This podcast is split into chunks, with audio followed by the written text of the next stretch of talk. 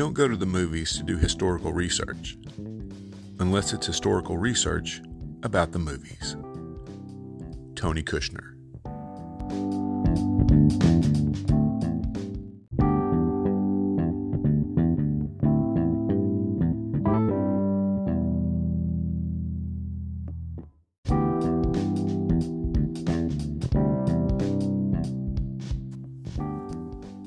Welcome to the Revisionist History Podcast, where we set the historical record straight, no matter who it might offend. I'm Paul, and recently I did a few episodes on historical films that everyone should see one on war films and one on westerns.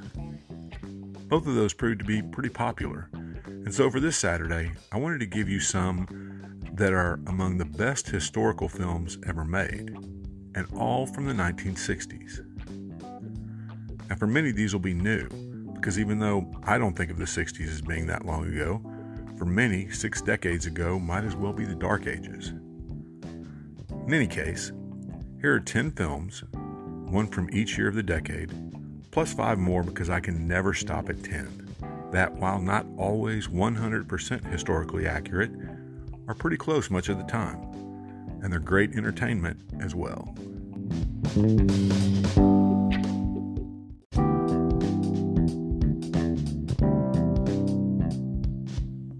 1960, Spartacus. The very best of the sword and sandal epics of the 1950s and 1960s, really equaled in recent decades only by Ridley Scott's Gladiator, which was not really at all historically accurate. Kirk Douglas shines as the slave turned gladiator who led the most famous revolt in the history of Rome. And Peter Ustinov and Charles Laughton are particularly good in supporting roles also from 1960, The Magnificent Seven. I was going to stick with just Spartacus for 1960, but the ghost of the coolest man to ever walk the planet wouldn't allow me to. How much I love Steve McQueen is well documented on other episodes of this podcast, and he'll show up again in this list. The King of Cool is not the only reason that this Western is legendary, though. Yul Brynner was pretty cool in the lead role as well. And I like that the filmmakers stated in the opening credits that it was based on Akira Kurosawa's legendary 1954 film, Seven Samurai. 1961, The Guns of Navarone. Films about the most devastating war in human history started showing up roughly 20 years after the war, and this one kicked off a plethora of great ones in the 1960s. Starring Gregory Peck, Anthony Quinn, David Niven, Stanley Baker, and Anthony Quayle, this tale of a commando unit tasked with destroying a seemingly indestructible Nazi fortress is simply cracking good. 1962, Lawrence of Arabia. Everyone's heard of it, but have you ever seen it? This World War I epic from David Lean is considered by many the greatest film ever made. And if you judge it simply by the cinematography, it's hard to dispute that. Peter O'Toole is outstanding as British officer T.E. Lawrence, and the story of his attempts to help the myriad Arab tribes of the Middle East forge a nation of their own is, with a few exceptions, pretty true to history. 1963 The Longest Day. Fifty years later, this remains one of the great films about World War II ever made. The first 20 minutes of Saving Private Ryan are more accurate and more graphically jarring historically. But this first post war film about the D Day landings more than makes up for it with the all star cast that includes Henry Fonda, Robert Mitchum, John Wayne, Richard Burton, Sean Connery, Rod Steiger, Kurt Jurgens, and Werner Hinz. It's a three hour film that just doesn't feel anywhere near that long.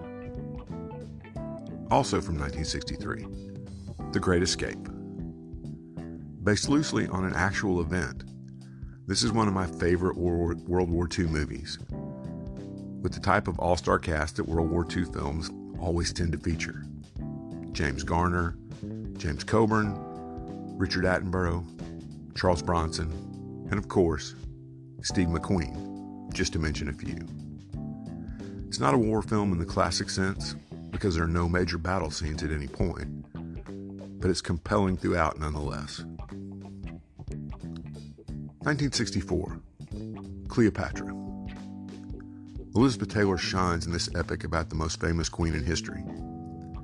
She wasn't even nominated for an Oscar for this role, yet another example of the Academy being idiots. And the film's probably best remembered today as the start of a decades long relationship, both professional and personal, between Elizabeth Taylor and Richard Burton, who played Mark Antony in the film. Rex Harrison did win Best Actor for his portrayal of Julius Caesar, and it's not anywhere near the most historically accurate film, but it really is beautifully shot.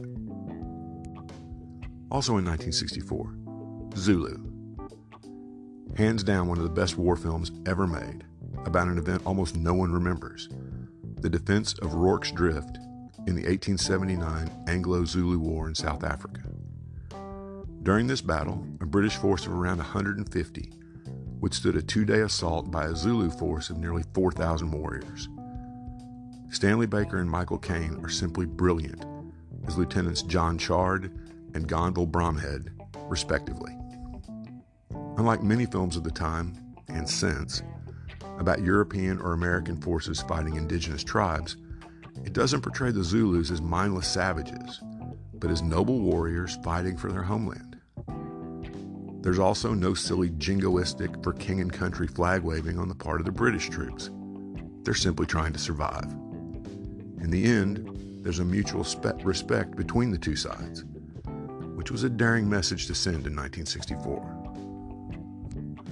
We've got one last one from 1964, which was a good year Becket.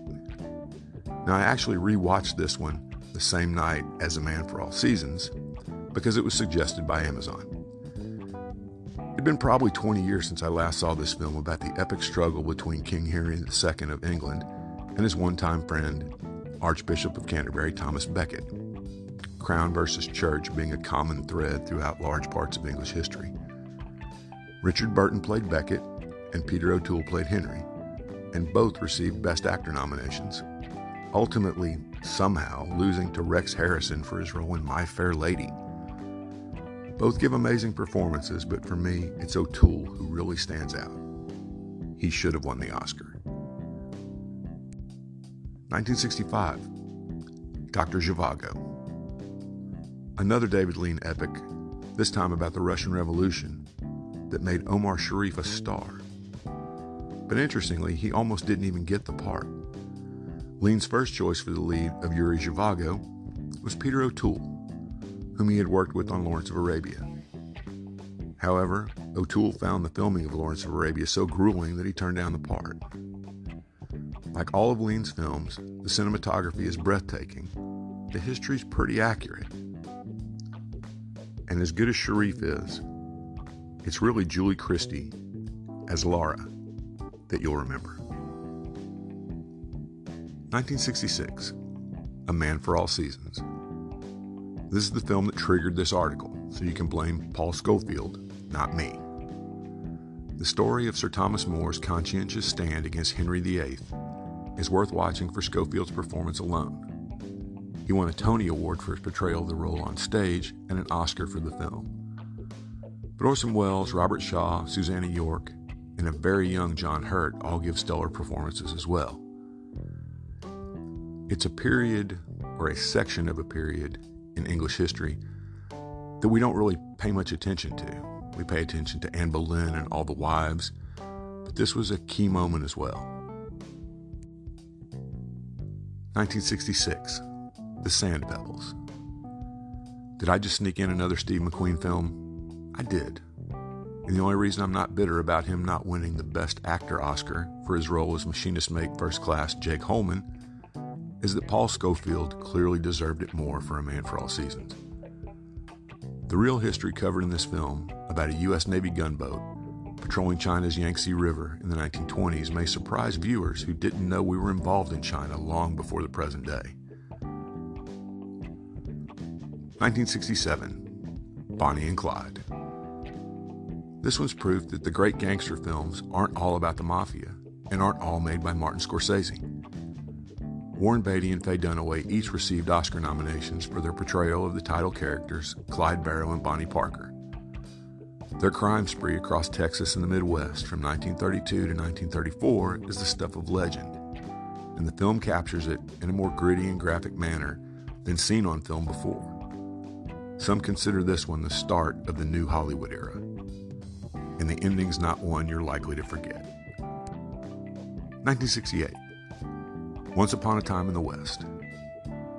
Considered by many the greatest Western film of all time, though I personally prefer Clint Eastwood's Man with No Name trilogy. Like that Eastwood trilogy, the spaghetti western was directed by Sergio Leone and scored by Ennio Morricone. Henry Fonda, Jason Robards, and Charles Bronson all give fine performances, but it's Fonda's turn as a villain, completely against his usual good guy parts, that stands out to this day. Finally, from 1969, Butch Cassidy and the Sundance Kid. My love for this part buddy film, part comedy, and all Western is also well known. The chemistry between Paul Newman and Robert Redford alone makes this one of the greatest films ever. It's also got some of the best dialogue heard on screen. Like, I've got vision and the rest of the world wears bifocals. You just keep thinking, Butch, it's what you're good at. And my all time favorite. You think you used enough dynamite there, Butch? The cinematography is breathtaking, and the final scene is one of the most iconic in movie history. So that's 15 historical films from the 1960s that everyone needs to see. Maybe you haven't seen them in a while, maybe you've never seen them before, but they're worth both a rewatch or a first time watch. And be sure to tell your kids about it. They'll be glad you did. Have a great day. We'll see you next time.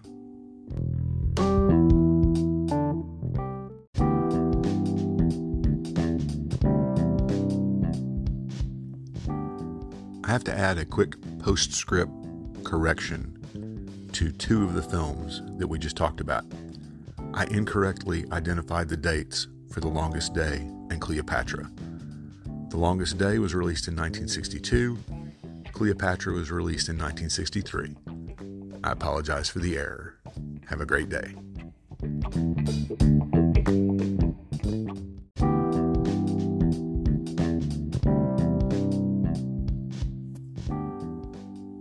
Thanks for listening to today's episode. I hope you found it both informative and entertaining. If you'd like to help us keep episodes like this coming, please consider clicking on the Support This Podcast link in the show notes.